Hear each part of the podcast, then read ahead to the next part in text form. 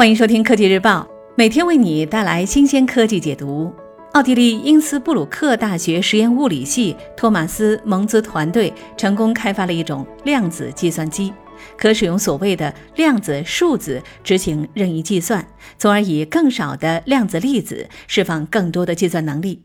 该项研究成果发表在最新一期《自然物理学》杂志上。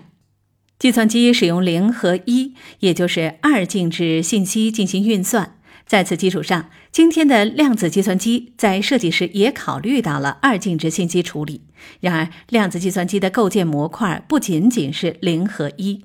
因斯布鲁克大学实验物理学家马丁·林保尔解释道：“将它们限制为二进制系统，会阻碍这些设备发挥其真正潜力。”尽管以零和一存储信息并不是最有效的计算方式，但却是最简单的方式。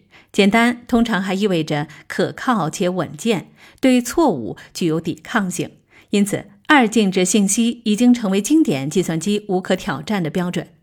在量子世界中，情况就大不相同了。例如，在因斯布鲁克量子计算机中，信息存储在单个捕获的钙原子中。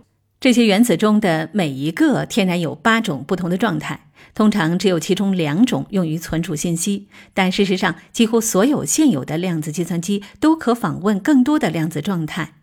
因此布鲁克大学物理学家开发的量子计算机可使用钙原子中多达七种状态来充分利用这些原子的潜力。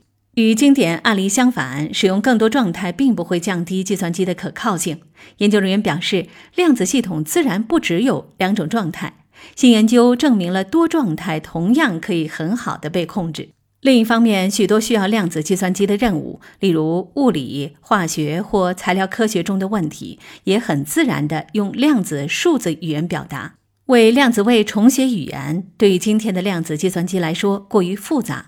林保尔解释说，不仅对于量子计算机，而且对于它的应用来说，超越零和一是非常自然的。这是我们能够释放量子系统的真正潜力。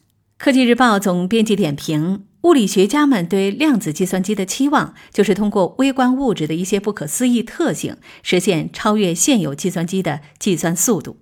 量子计算的法则在其中起着关键作用。如果能让微观粒子的潜力，比如说多状态真正为量子计算机所用，那将是一个革命性的突破，因为其不仅仅体现为概念上的优越性，还能让所有量子计算的能力跃迁，变得信手拈来。好了，本期就聊到这儿。想了解更多国内外前沿科技动态，请立即订阅本节目。我们下期见。